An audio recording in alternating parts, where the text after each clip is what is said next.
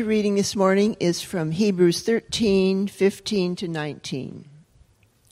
Through Jesus, therefore, let us continually offer to God a sacrifice of praise, the fruit of lips that confess his name.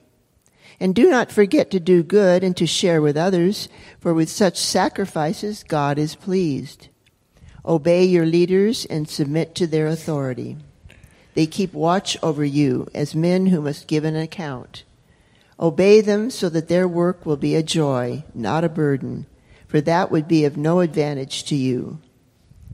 Pray for us. We are sure that we have a clear conscience and desire to live honorably in every way. I particularly urge you to pray so that I may be restored to you soon. The ending of his word. So, we have been uh, involved in a sermon series this summer called Off Road Disciplines, and looking at various spiritual disciplines that we're invited to practice through Scripture. And uh, this morning, we get to look at one that's really nobody's favorite, um, but this invitation to a life of submission. And this morning, we're going to talk about that invitation to submission uh, being about related to our relationship with God first through Christ, and then submitting to one another in fellowship, and then submitting to our leaders, and why God has designed the church that way, uh, and how we benefit from that. So we're going to be looking at Hebrews 13, verses 15 to 19 this morning. You can follow on the screen uh, in your own Bibles or the insert in the bulletin uh, has the scripture uh, printed out for you. Hebrews 13, 15 to 19 says this. Through Jesus, therefore, let us continually offer to God a sacrifice of praise, the fruit of lips that confess his name. And do not forget to do good and to share with others, for with such sacrifices God is pleased. Obey your leaders and submit to their authority they keep watch over you as men and women who must give an account. Obey them so that their work will be a joy, not a burden, for that would be of no advantage to you. Pray for us. We are sure that we have a clear conscience and desire to live honorably in every way. I particularly urge you to pray so that I may be restored to you soon. This is the word of the Lord to us.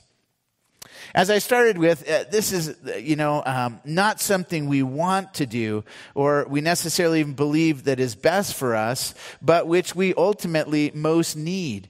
And that is to offer our submission and service to God through Christ and to enter into relationships where we mutually submit to one another. And we actually have God provided and God called leaders over us who give us guidance and direction.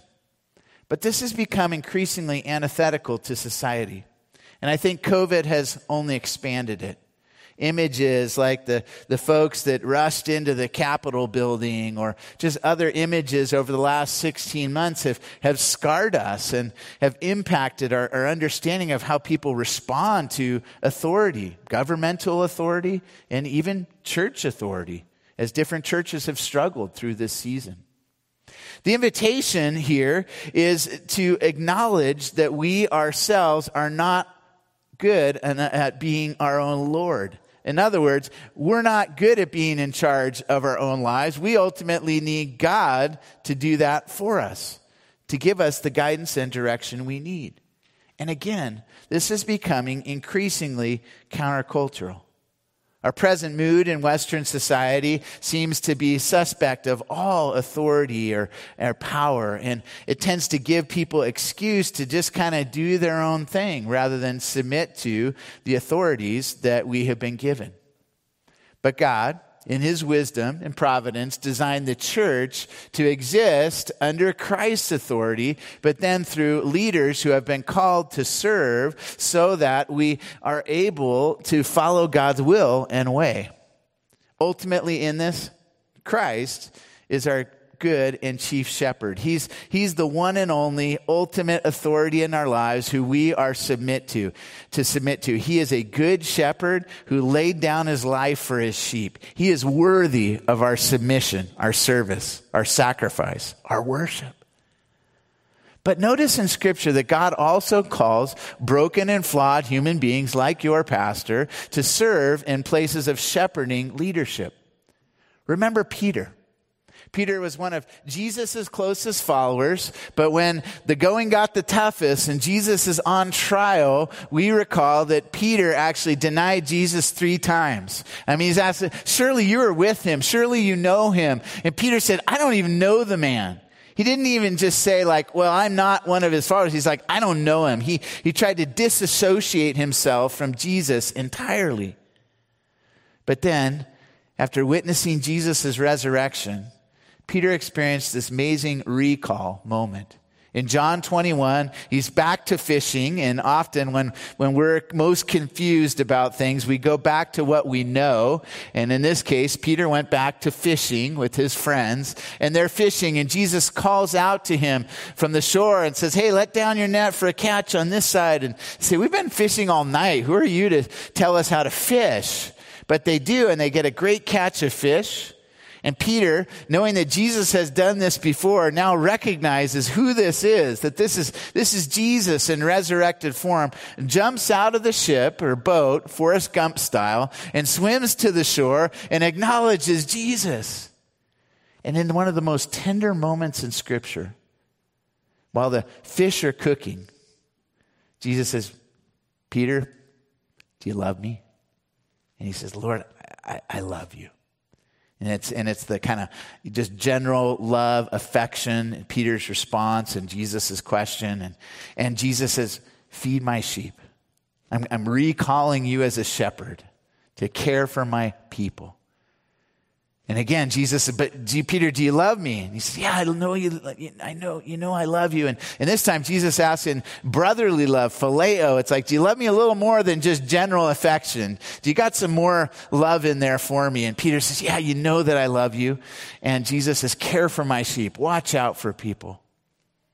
And then he says, Peter, do you love me? And he uses the word agape, unconditional love and favor, the sacrificial love of Christ. Peter, do you love me like that? And Peter says, You know all things. Lord, you know that I love you. And Jesus again says, Feed my sheep. Jesus called a broken and flawed human being who had just denied him, fallen short of him, to be a shepherd over his people. And guess what? God still does that today, calling people who fall short of God and in full obedience to serve him in places of leadership. And guess what? It is for our good. Why? Because submission is actually the ultimate freedom. What? What do you mean submitting to God and others is about freedom? When you submit to God, guess what? You're saying, I don't have the strength or ability to be my own Lord. I'm not good at being my own CEO. I need somebody else to do that for me. And guess what? God, I think you're the best choice. And so we submit to God and we have freedom in that. And we submit to, to church leaders who we've voted on and approved and we believe are called by God to serve here because then we've got other people that are helping, uh, you know, guiding and directing the church so we don't have to individually. And here, church, is part of why I'm a Presbyterian pastor because in our church structure and stream of Christianity, we have checks and balances. We don't put too much power in the hands of a single individual.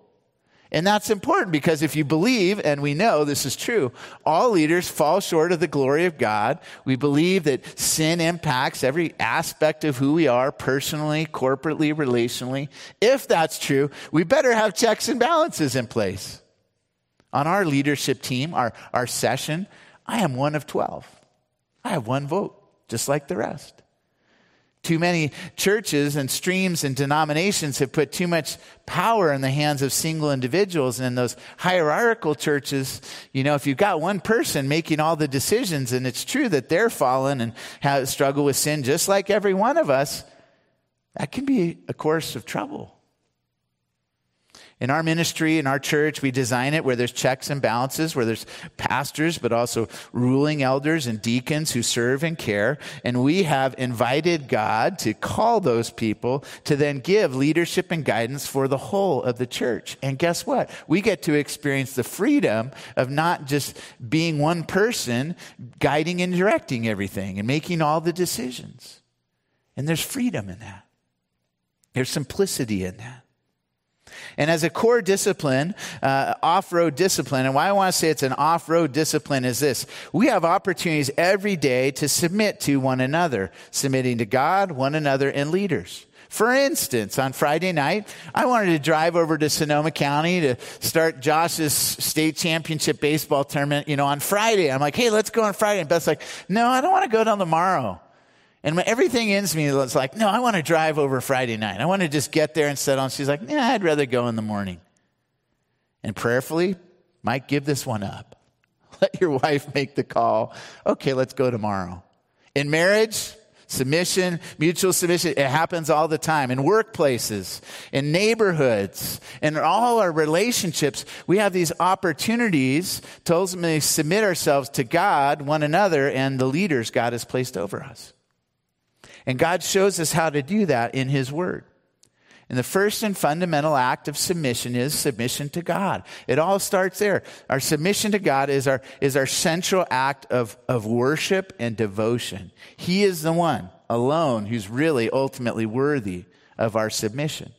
And notice the way it's described here in Hebrews. It's submission to God through Jesus. In other words, Jesus has shown us fully and completely what God is like, who God is like. He has modeled sacrificial love and service. And as a result, we can trust God the Father because of the likeness of the Son. And we could say, okay, if God is like Jesus and he loves me enough to sacrifice himself and submit himself, and we're going to talk about this unto death, then that God is worthy of my submission and worship. Philippians talks about Jesus uh, did not consider equality with God something to be grasped, held onto, but submitted himself and became human, took on flesh, and he ultimately died on the cross as a f- the fundamental, most full and complete act of submission and service of all time. Can't be replicated. You can't submit yourself that much as much as Christ did ultimately he took on flesh. He became one of us. So, and then ultimately died on the cross to us. He submitted himself and became obedient to death. So not only does that mean God is worthy of our submission and our worship, but Jesus shows us what that should look like. Our submission to God is sacrificial. It's giving up our, our own plans and designs and trusting that God has something better for us. He's a better CEO. He's a better pilot. He's a better captain. He's a better teacher than we are. And Jesus shows us that and makes, shows us that God is worthy of our trust. And now, and now we no longer need, you know, um, to try to submit ourselves to earn God's will and favor. In the Old Testament, you might recall there was this elaborate sacrificial system. They would sacrifice animals in order to try to earn God's forgiveness and favor and, and, and, and trust back. Well, Jesus is, becomes the once and for all sacrifice as talked about in Hebrews. He is, so we no longer need to sacrifice animals or sacrifice ourselves in order to earn forgiveness. Jesus has already done that. So our living as a, a living sacrifice, holy and pleasing to God, is our big thank you to God for what Christ has already done. Our submission isn't to earn his favor. It's to say, thank you, Jesus, for submitting yourself unto death for me. And then we submit ourselves in return. And it is a sacrifice. I mean, you took time out of your busy lives and schedules to come and worship God today. It was an act of sacrifice. When we sacrifice time and energy for anyone, but in this case, particularly God, we're saying thank you and we're making a, a sacrifice to Him. But increasingly, as we understand all that God has done for us in Christ and how He sacrificed Himself unto death, our response of sacrifice becomes this glad thanksgiving. We want to do it. Not that we have to do it. I had a late night last night. Uh, Josh is on this Little League All Star team. They're playing in a state tournament in Healdsburg, and the game went to like 10 15 last night, and I wasn't going to miss it. But that meant a really late night drive home. And when I woke up this morning at 6:30, it's like, oh man, you know, I'm on maybe four hours of sleep. I'm exhausted, missing my family who's stayed over, you know, for the next game and everything. But there was this moment of turn this morning where that sense of like have to, getting out of bed, going to worship, preaching, whatever, became a I get to. I get to preach God's word today. I get to worship God with my church family and friends. I get to do the, the greatest thing today. And when we make that transition, it becomes a sacrifice of thankful praise. Not just a sacrifice of praise, like, oh, I have to do this. I got to sacrifice my time, my voice, even though it's great, not great when we're singing. Um, it becomes a sacrifice of thankful praise where we offer thanksgiving to God. And I love the way you were doing that today. And my favorite worship moments with you are actually when Bo does such a good job of leading us into the presence of God, but then he backs off, and I hear your voices singing how he loves. I hear your voices, which are much better than mine, so I can find my voice when it's drowned out by yours. And I hear it in Christ alone. And, and man, as it gets to, you know, no guilt in life, fear and death, this is the power of Christ in me. I'm just like, yeah, touchdown. But that's the sacrifice of praise where it becomes this joyful act of offering ourselves because we know God in Christ has already offered himself to the uttermost for us. So then we can gladly return that offering and sacrifice. And not only just singing on Sunday mornings, this is meant to catapult us in the way we live our lives. In Romans 12, 1 talks about this being a living sacrifice that's holy and pleasing to God. And, and the writer of Hebrews not only says, offer a sacrifice of thankful praise, you know, sing to him and be joyful uh, to him, but he says, and the fruit of lips that confess his name. In other words, our singing and our proclamation that Jesus Christ is Lord, and I'm not, and we're not, uh, is a, a fundamental confession of faith with our lips. We're confessing his name. And that prepares us to go out and do that wherever we are, to acknowledge Jesus is our leader, guide, CEO, captain, pilot, the one who guides us.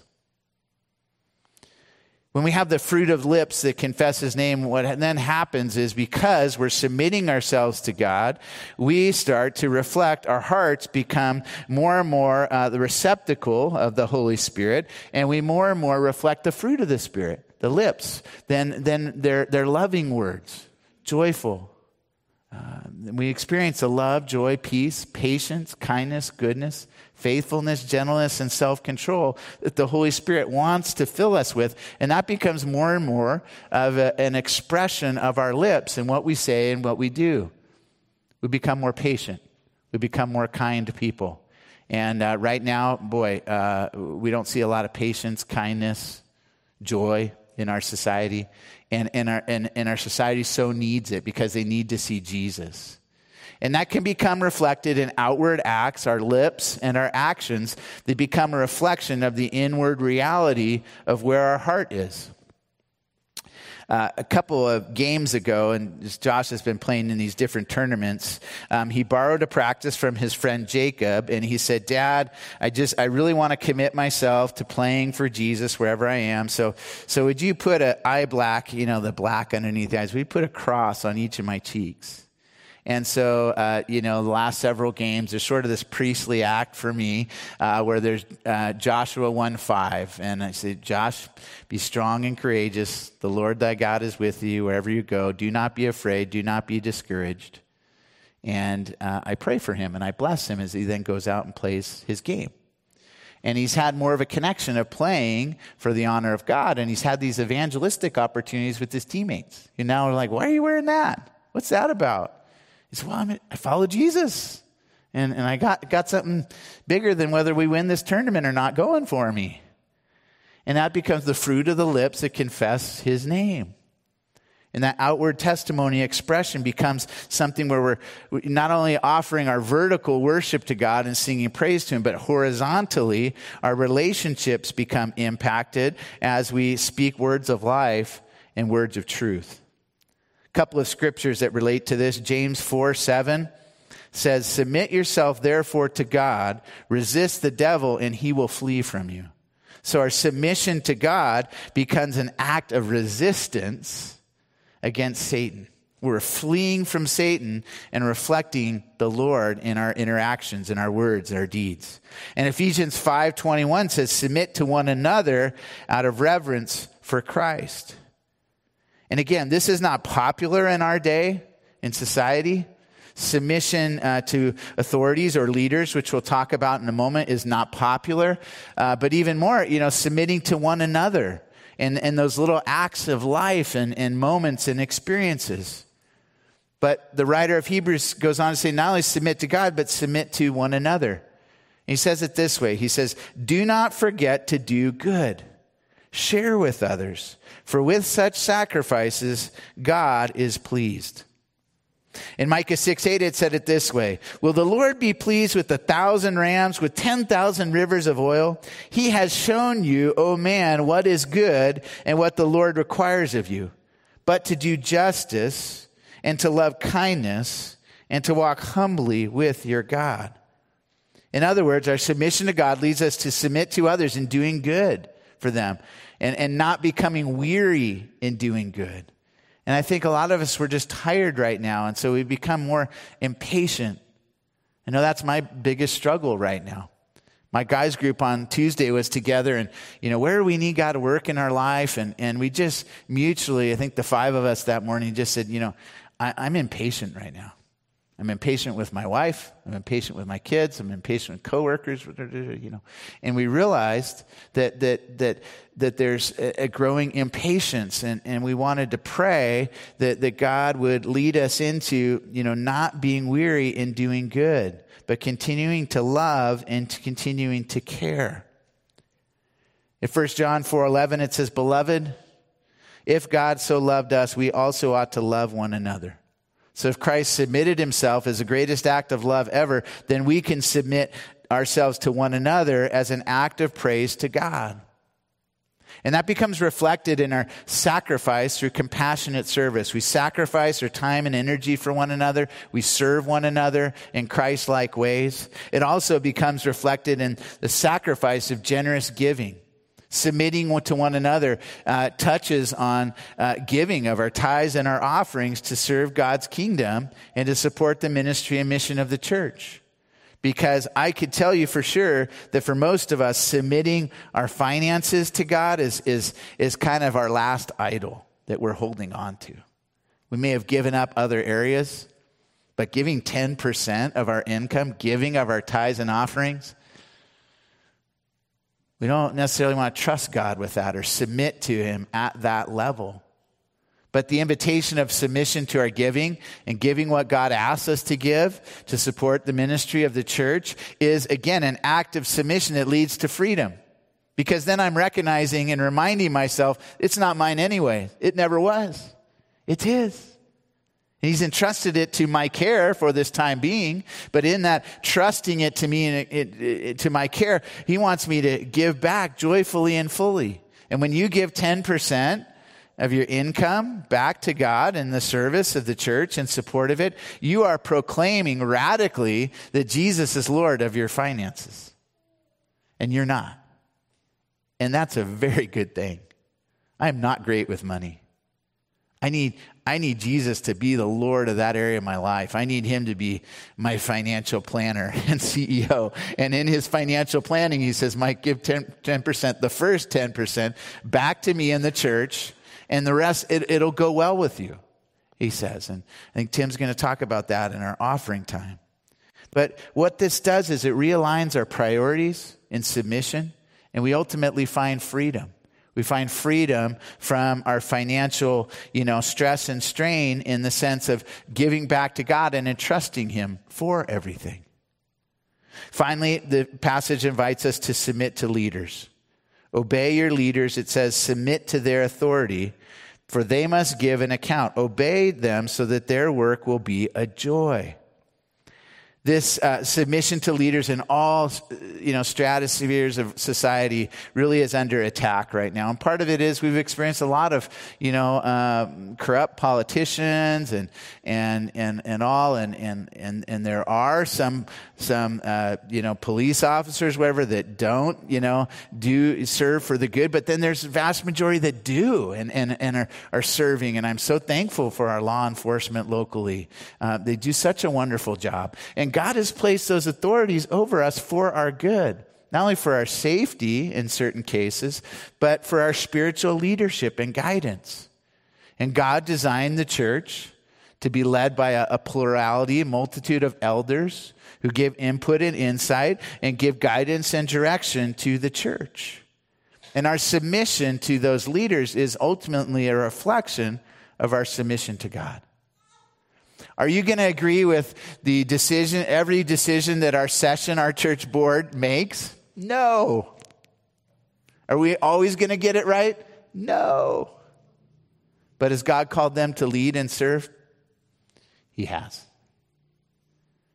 And in my own call to ministry, there are those days of, Lord, this is hard. You know, being a pastor is not easy. And yet God's called me to that place. And we have this mutual relationship now, church. And Pastor Greg's in on this and our elders, where we seek to serve and care and teach. But you also respond with submission and, and, and trust in the authorities. And if there's something that doesn't smell right, come and talk to me. And we'll talk about it and we'll figure it out.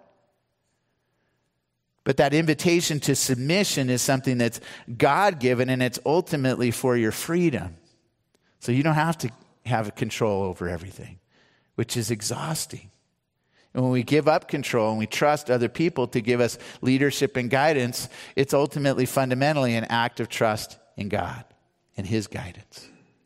And lastly, along these lines of, of authority, leadership, and trust, I, I want to say the most important thing is prayer. And, and, Hebrews talks about here, pray for your leaders. And, and, and the pastor from that writes this letter to the Hebrews is wise enough to say, pray for me. And, and he says, pray for me continually that I might have a clear conscience, and I might live honorably, and I may be restored to you soon. And some people think the restoration is that he's been away, but there's some possibility that that pastor had experienced a moral failure. And the restoration was, you know, morally, you know, restor- being restored and getting right with God so that it could come back and provide leadership again. We don't know for sure. But we need to know that pastors are fallible human beings who fall short of the glory of God and are desperately in need of grace and also in need of your prayers. And for me, having a pastor's prayer team, this group of guys that pray for me uh, every day, but monthly, they get together, they pray for me intensively. Uh, really, there's rarely a time where I'm not crying or I'm not on my knees during this time. Uh, that's the only way I've been able to continue to serve is having those armor bearers, you know, with me and for me in prayer. And, and, and I want to encourage you to, to just make sure you're praying for your pastors, Pray for Greg while he's away this week, that his family time is of quality and that he's restored and encouraged. He needed rest. Pray for me and Beth this week as we're uh, away and that we get rest and renewal. Pray for wisdom and guidance for us in decision making along with the elders of the church. Pray for our preaching that it's anointed by God and that you hear God's word for you. Pray for us as we care for other people. Pray for our elders that they have wisdom and guidance in, in the decisions in our church and pray for our deacons because, man, they care for you and they do an amazing job, but it's not easy. And we need your prayers. Submission does not have to be scary. We often think of it as scary, like I'm giving up my rights. And man, we don't, as, as, as human beings, as, as Americans, we give up our rights. Are you kidding me? But fundamentally in the Christian faith, there's a giving up our, of our rights to God, allowing Him to guide us and direct us. It leads us into mutual relationships with one another where we submit to one another because we don't have all the answers. And life is becoming increasingly complicated, and we need help and support. And also to submit to leaders in the church and in other areas who God is called to serve in those ways. And pray. Pray for them. Pray for me on a regular basis because we need it. We all need it. As we uh, wrap up this message, I'm going to invite uh, Tim's going to come up and pray for us here in a moment. But I, would like to kind of open our time in prayer and just uh, pray in response to the message first. So if you bow your heads with me. Lord God, uh, this is a challenging message, uh, challenging to preach, I'm sure challenging to hear, but you give us this great invitation to submit our lives to you, our heart, mind, soul, and strength. And so we pray today that you would have your way in us. We submit to you, offering our lives to you as a living sacrifice that we pray would be holy and pleasing to you. And we submit ourselves to one another. Lord, we need one another and the encouragement, support we receive in relationship with one another. And we need to be led, God. So we submit ourselves ultimately to your leadership, uh, but also to the pastoral leadership uh, of the church and, and the leadership of our elders and the caring nature of our deacons. We pray that you would strengthen and uphold our leaders, that they could serve you well. And we pray that that would be a joy, not only for me and for Greg, but for our elders and deacons. That increasingly uh, the ministry of the church and the work of the church uh, would be a joy. And I pray that uh, I would count it as a privilege and an honor, and that I would serve joyfully, but that each one of us would experience your joy in relationship with you and with one another on a regular and daily basis. We pray this in Christ's name. And all God's people said, Amen. Amen.